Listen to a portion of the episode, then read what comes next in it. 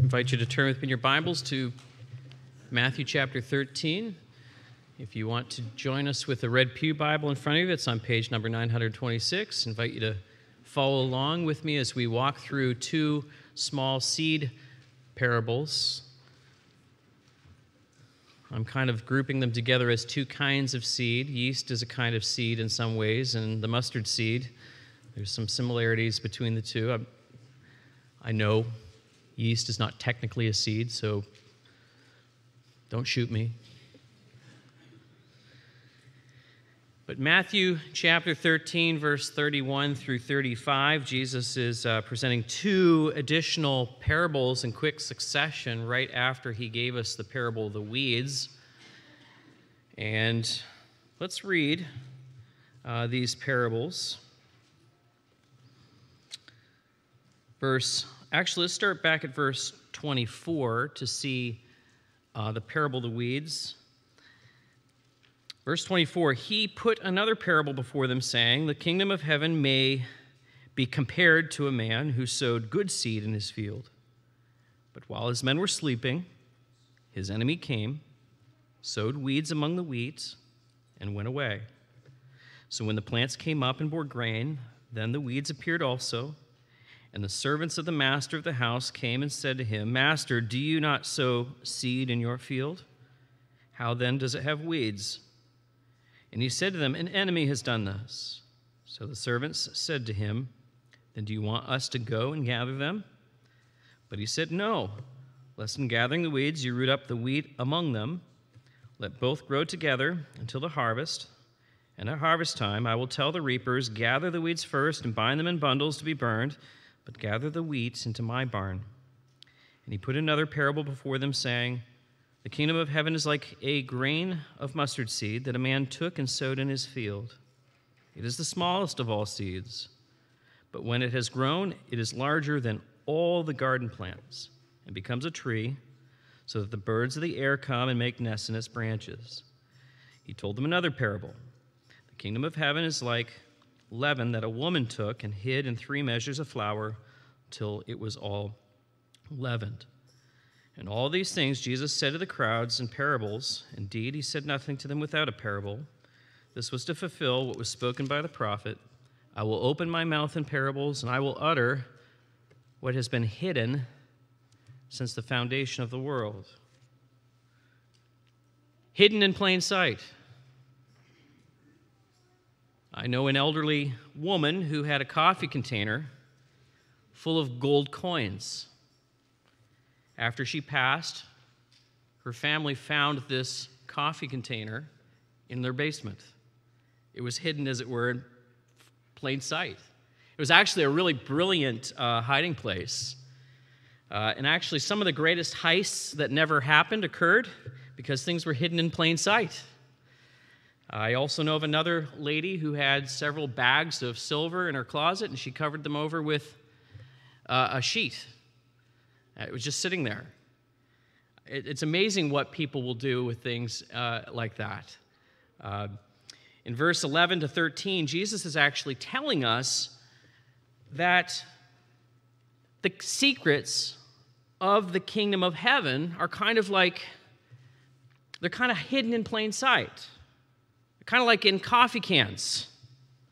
And Jesus Jesus was hiding, as it were, the secrets of the kingdom of heaven and everyday things, and he was, as if it were, opening up a lid and, and showing his listeners what God had planned from the foundation of the, earth, of the world, and showing how the kingdom of heaven is a lot like household things or, or common day things like seeds, like soils, like yeast, like harvest, like fish.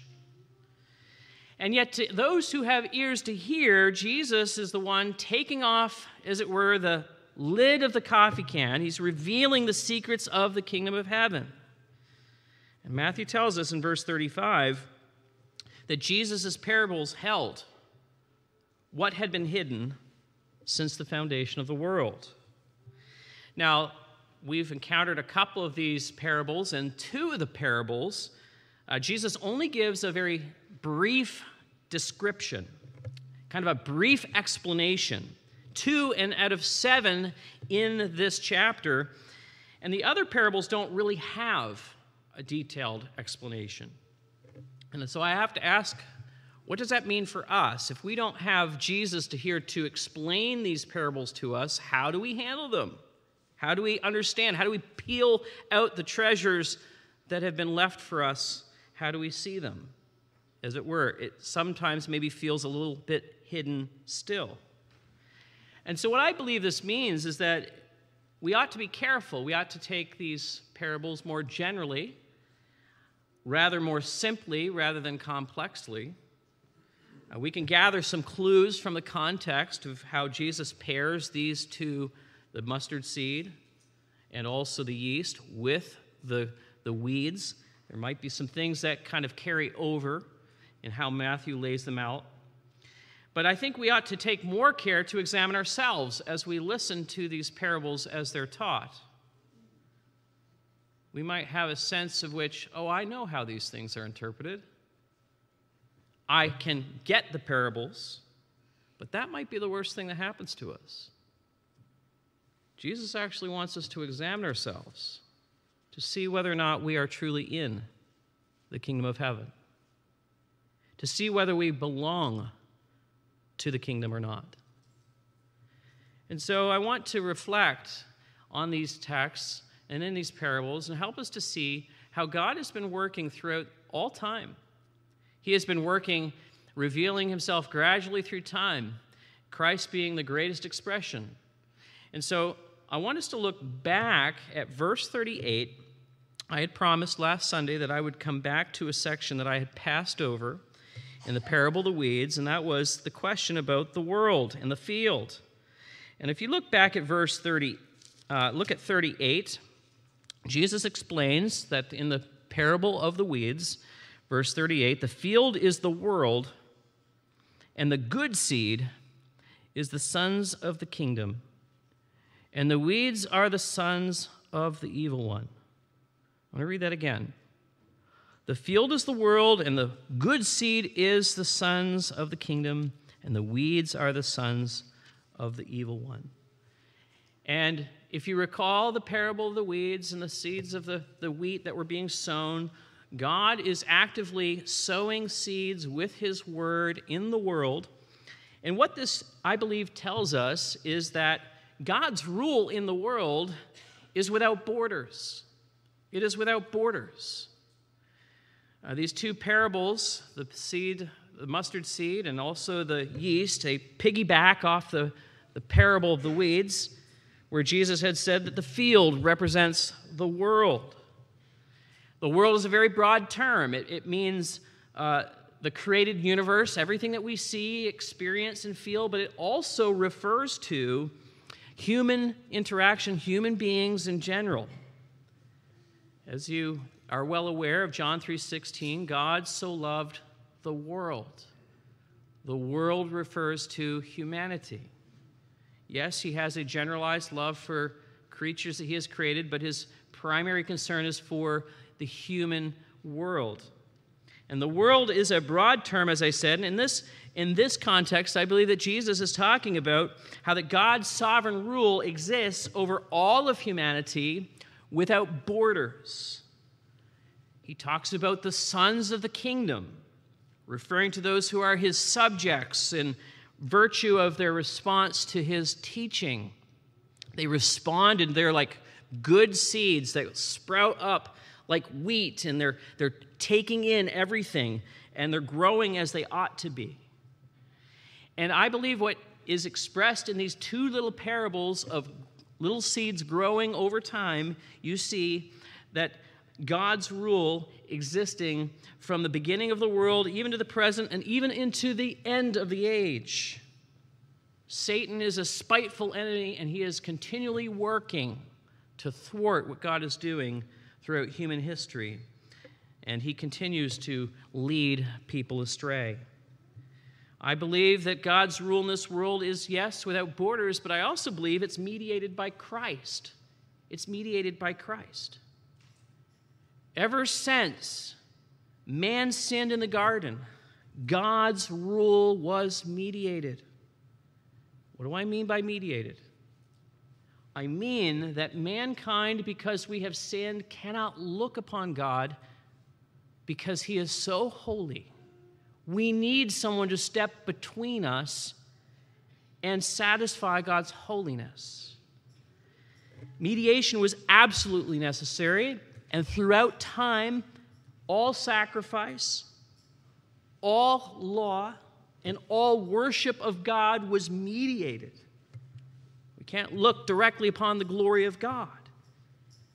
And you see, the authority for all forms of worship that you read about in the Old Testament era, they're all having their authority because they, in some way, picture the ultimate mediation which would come, which is the Lord Jesus Christ.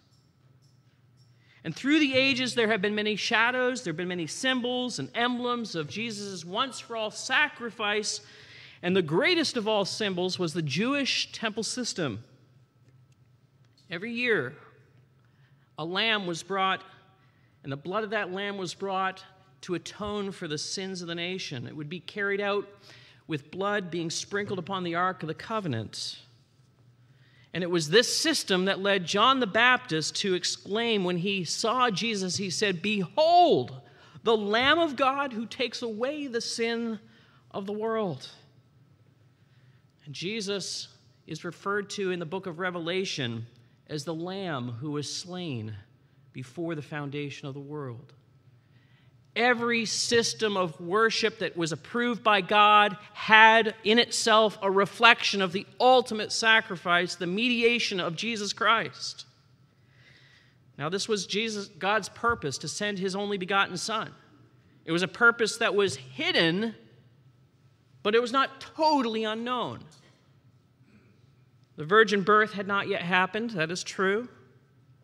Jesus did not exist for a long period of time. But in all the shadows of the ancient past, all of them received their authority because they represented the mediation of Jesus Christ who would come.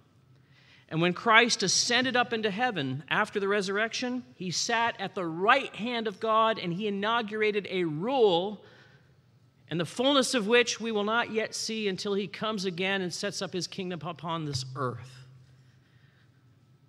all of God's rule in this world, I believe, is mediated by Christ. And it is progressively revealed. You see, in the beginning, Adam and Eve walked with God in the, in the cool of the evening, and it was, it was sweet fellowship. It was absolutely innocent. There was innocence there. And man fell. He could not keep the one law that God had asked him to keep. And after the fall, man had a newly awakened conscience. And that was God's plan to serve, to govern mankind. And God taught them how to do sacrifices for sin. But the conscience was insufficient to regulate and govern mankind. And so gradually, God had to wipe out the world with a universal flood. And so God instituted human government to execute God's justice upon the earth. And when mankind refused to spread out upon the earth, he confused their languages, forcing them to separate and to go out into all the earth. And in time, God called a, a family, a specific family, to live blameless before him. His, his name was Abraham, and his offspring were going to, to carry on a faithful line of witness. But all of his descendants, descendants could not do it on their own. Finally, the law of Moses was given, and God's holiness became clearer, and the way to God became more narrow. All the nations who had in their conscience an awareness of God had to convert and join the Jews in the worship of God in the temple. That's pretty narrow. And it became even more narrow because when Christ appeared, his gracious sacrifice became the way, became the truth, and became the life. Jesus' resurrection demonstrated that once for all, he alone is the way to access the Father. It is through the Lamb who takes away the sin of the world, the only Son of God. And Jesus is incredibly exclusive. God's rule is mediated without borders by Christ, and it has been through time progressively displayed. Jesus is incredibly exclusive, but yet the opportunity to come to Christ is without limits. Every nation, every tongue, every social and economic class has freedom to come to Jesus. Relatively speaking, it's actually easy now to be part of God's people here in the church. And all the way along the history of the world, God has been leaving little tokens, little symbols, little emblems of the cross of Jesus Christ. This has been on purpose since the very beginning and before the creation of the world. What would be one of these emblems? For example, you all know, I suspect, the story of Noah and the flood. Well, it was an ark of redemption. And every, and, and every family and tribe was welcome to come, but that was exclusive. There was only one door that you could enter into on that ark. There was only one way. Do you see how that, that could potentially picture the Lord Jesus Christ? The cross as being the only way? From the very beginning, God has been pointing, putting in little Easter eggs or nuggets of along the way, pointing us to Christ. Last Sunday, I mentioned in our communion service that the bread and the wine that we use to, to show and display what Christ did for us, we're not merely created just to feed people. As great as it is to have food, every time that you see bread and every time you break bread, it ought to point your heart to a memory of Christ. Anytime that you drink of grape juice or, or wine, you, you get the glories of the, the shed blood of Christ in your memory. Everyday objects in this world show the truths of Jesus Christ. Jesus looks at a mustard seed and he looks at yeast and he says, Look, these things can teach you about my way in the world and it can also show you my intention for you in this world. Well, the kingdom of heaven is universal, it's, it's mediated by Christ, it's without borders, and it's progressive in its nature.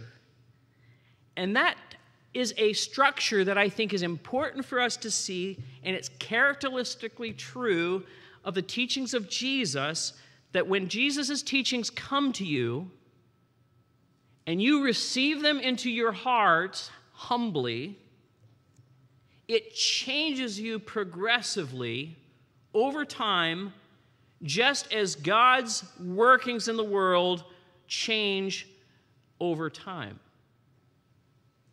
And I believe that that's a template, a pattern for how you can see growth in people who claim to be born again can you see the fruit that's coming out of them?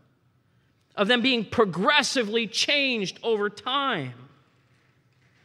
And so I'm choosing to interpret these, these parables from the vantage point of one's individual response to the gospel of Christ. As people identify as sons of the kingdom of heaven, as God's people, are they truly wheat or are they weeds? They may not be mighty, they may not be noble, but God has always worked throughout all of time to elevate that which is humble and that which is needy. Throughout the Old Testament era, the sons of the kingdom looked a whole lot more like Abel than Cain. They were more like David than Saul. They were more like Ruth than Jezebel. They looked a whole lot more like Hezekiah than Ahaz. In the New Testament, they're like the leper who was cleansed, they were like the Gentile who was excluded. They looked like Peter's mother in law. They looked like the demon possessed, the tax collector, the fisherman, the lost sheep, the prodigal son. These are the ones, the sons of the kingdom, that God has put his being in. In all these individuals, there's the characteristic work of the Holy Spirit. As people respond to the Word of God, people are changed, they're transformed, they become something great in the kingdom of God. Jesus' church is not now the fullness of the kingdom.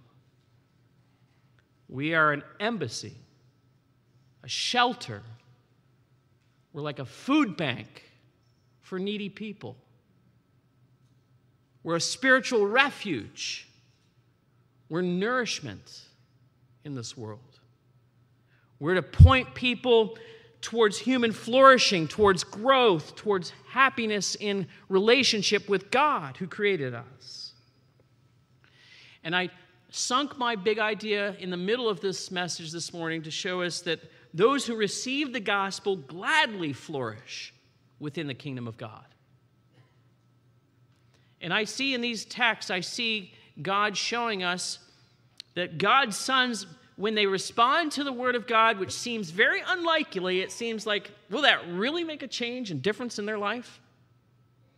When they truly embrace it and they respond to it, they become in time a sheltering kind of tree towards others in the world. And of course, a church is made up of many members. I get that. But I'm thinking here more individually this morning. God's sons, I believe, are like a sheltering tree in the world if they respond to the truth of the gospel. Verse 31, Jesus says, he, The kingdom of heaven is like a grain of mustard seed that a man took and sowed in his field, and it is the smallest of all seeds, but when it is grown, it is larger than all the garden plants and becomes a tree so that the birds of the air can come and make nests in its branches. Man, I don't really have to explain this parable to you. Like it's it's pretty straightforward and pretty simple. But you know, like the littleness and the largeness, the contrast, that's kind of the, the big point of this, right? But I do want to point out the word that Jesus is, he uses here, he uses the word took. Like they, they, they took this mustard seed. And in the next parable, in verse 33, you can see the same kind of word is used in which the woman took the yeast and hid. Took. That word means to grasp onto. I mean, how else would a woman hold onto a piece of yeast unless she grasped it and held onto it? Or how else would a person pick up a mustard seed that, and, unless he just wrapped his hands all the way around it? But I don't want you to miss the obvious. The basic requirement of entering into the kingdom of heaven is that you grasp a hold of Jesus. You can't help other people in the world unless you are grasping hold of Jesus. Unless Jesus helps you first. And I believe in this text we're seeing that the path towards human flourishing that we all want does not occur unless we make Jesus central to our lives. That we, we have to grasp a hold of Him and let Him spiritually change us so that we might grow into a large tree that then can be a blessing to other people, other birds. It's often thought that the pathway, for example, to marital happiness is that we change our spouse first. We all want happiness in our home, and we think that if we're going to have it, we got to change the other person. That's not the path to human flourishing, folks. That means you've got a log in your eye. The path to human flourishing is actually to grasp a hold of what Jesus is telling us. To grasp a hold of the truth that we've got to do the hard work of removing the log that's in our eye. Once that log is removed, then you can help people. Then you can be a shelter. And that's the gospel application of responding to Jesus. We've got to humble ourselves. We've got to humble ourselves. We've got to repent, and we've got to then choose to love our neighbors as ourselves. We might be down, tempted to you know, downplay the gospel and its implications, say, you know, well, I've tried all that. Have you really tried all that? You might not just have a log in your eye, you may have a whole jam of logs in your eye. Throughout all of God's time, all of God's creation, God has had this pattern where He has blessed the humble, blessed the unlikely, the small. But there is potent power in the truth of the gospel. You can't help others unless Jesus first helps you. The smallest seed produces the greatest of results. Now, I'm not an expert on plant life. However, Jesus says that this tree, this, this plant, blooms so large that some people have considered it a tree. And then the birds of the air come and make their nests inside of it. Now, I believe that there is probably a deliberate allusion back to the Old Testament, kind of like token and a symbol an emblem, because there was a king in the ancient world who had a dream about a tree. And his name was Nebuchadnezzar.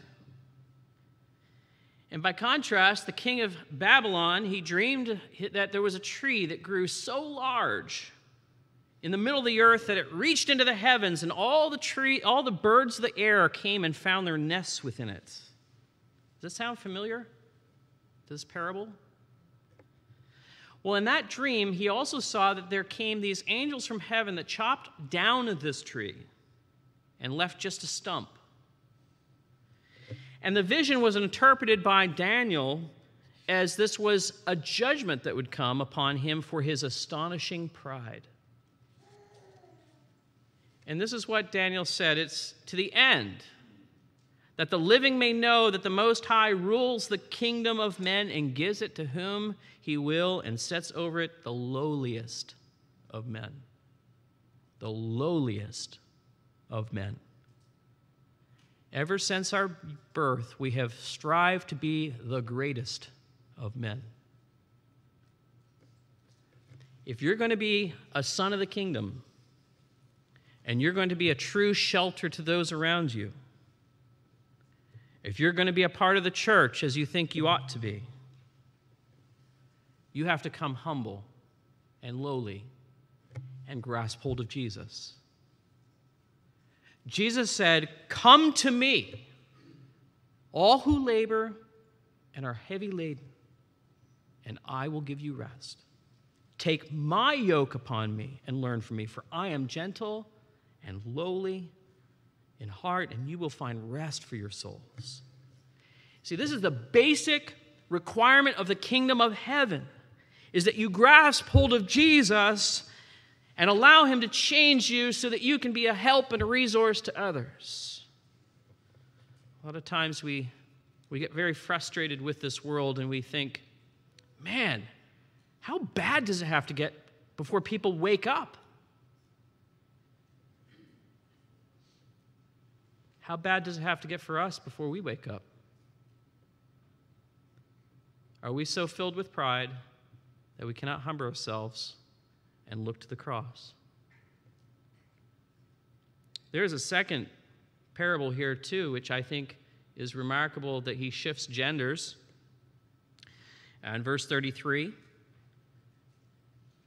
And I have titled this parable that God's daughters are to be a nourishing loaf in the world. This may be incidental that there's a gender change because uh, the kind of in that century it was like the women's work to do the, the, the kneading of the, the dough and it may be incidental to the story, but I'm going to kind of take liberty here to say that I believe the gospel is for male and female. And that those who respond well to the truth of the gospel can also be a benefit to the world. And the normal method of bringing to fermentation the bread making in that ancient world was to take pre existing yeast that has fermented and then stick it into new dough and just watch it bubble and do its thing. And I believe that this is a picture of how the kingdom of heaven, through the gospel in the church, has a dramatic effect. And I would say this is very comparable to how Jesus talked in the Sermon on the Mount when he talked about salt and light as metaphors. Salt does what it does. You, you, don't, you, you might not know how salt does what it does, it just does it. Light does what it does. I know we can get into the microscopic levels of atomization and all the stuff, it, but come on. Light does what it does. Yeast does what it does. It's remarkable. I like bread. I'm so thankful for yeast. But in the same way that you might not be able to put your finger on what salt is, salt, and how all of these things work, the truth is there is a savior, a, a, a a taste about a spiritual person. In other words, if you claim to be spiritual, but don't have the qualities of spiritual people, then can you really claim to be spiritual? It requires that we embrace the teachings of Jesus wholeheartedly, especially the first four Beatitudes. And I want us to f- flip back to Matthew chapter 5 for a moment and just think about what Jesus has been telling us. Matthew chapter 5.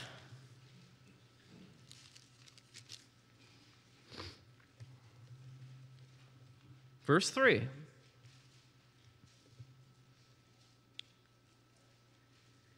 The word blessed means to flourish. And Jesus is saying that you will flourish. The salt will do its thing, the light will do its thing, the yeast will do its thing, the seed will do its thing as we are poor in spirit. For theirs is the kingdom of heaven. Now, that's not talking about physical poverty. I've met some poor folk who are incredibly proud. I've met some people who have means who are incredibly humble. But poverty of spirit is specific. It's, it's talking about a person who cowers like a beggar they know they do not deserve the kingdom of heaven. They cower like a beggar. Verse 4 Blessed are those who mourn, for they shall be comforted.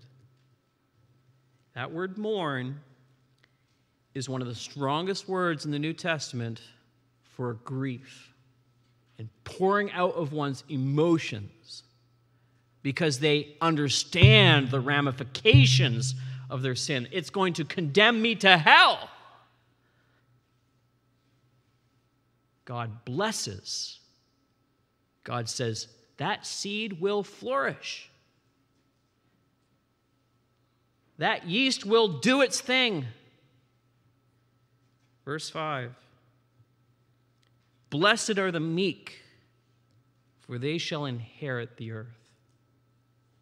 Blessed are the meek.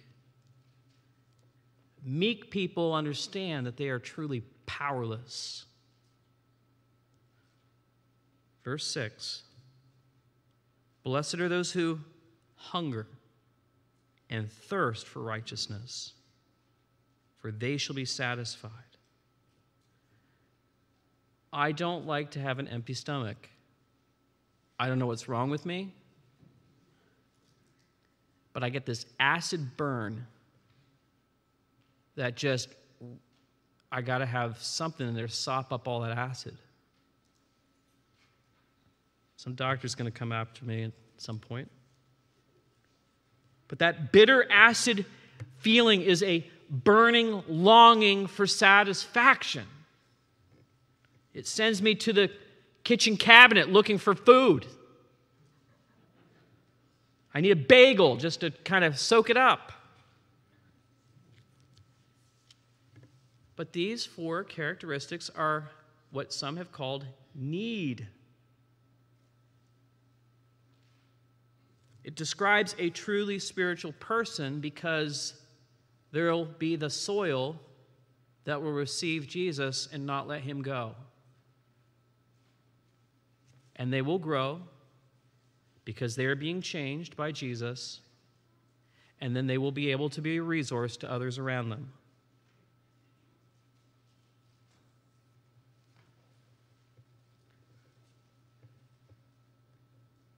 In these, there is an honest assessment of our need as a sinner. Pride causes us to be double minded, so we can't see our true need and see our great Savior. We're off looking at the world. We're not looking in and then looking up. We're looking out at the world saying, I think I found a better way. And there are many sometimes followers of Jesus that forget. A little genuine spirituality makes a profound impact upon the world. Three measures of flour in that parable, if you look back at chapter 13, there's that three measures of flour. We don't talk like that, but that's about 60 pounds of flour. That's a lot of flour. I don't like carrying a 20 bag into the house. But that's enough dough to feed a small village. And there's a lot of hunger out there. There's a lot of people in need. And a little gospel permeating the heart can make a profound difference in the world. Jesus said, Come unto me. But the ancient prophets alluded to this by saying, Come Everyone who thirsts, come to the waters. He who has no money, come buy and eat. Come buy wine and milk without money and without price. Why do you spend your money for that which is not bread, and your labor for that which does not satisfy? Listen diligently to me and eat what is good. Delight yourselves in rich food. It may not look like rich food, but the gospel of Jesus Christ is everything that we need. Now, Matthew bookends these parables, verse 34 and 35, saying, hey, this has been God's intention from the beginning of the world. And this kind of been a secret here in plain sight. And in telling of these parables, Jesus is using creation to explain the kingdom of heaven. And really, the kingdom of heaven is quite simply God's rule in this world. He's saying, This is the way I work. This is the way it's always been. I use little things. I'm a little thing. Jesus was a little thing. At our anniversary gathering in May, I shared how often we gravitate to the amazing, how often we gravitate to the powerful. But really, all God needs is what? Five barley loaves and two fishes. And before Christ ascended into heaven, he had a simple banquet with his disciples at the Sea of Galilee. Just some bread and fishes. And really, with Jesus, something simple can be made into something great. I believe this is a lesson and even for the future of the tabernacle. all the ingredients that we need as a congregation are found in Jesus. We just need the presence of Jesus. The gospel of truth, it may hit us hard at times. We may not always want to hear it. And what we also need is the love of Christ. And Jesus will multiply and he will grow his church.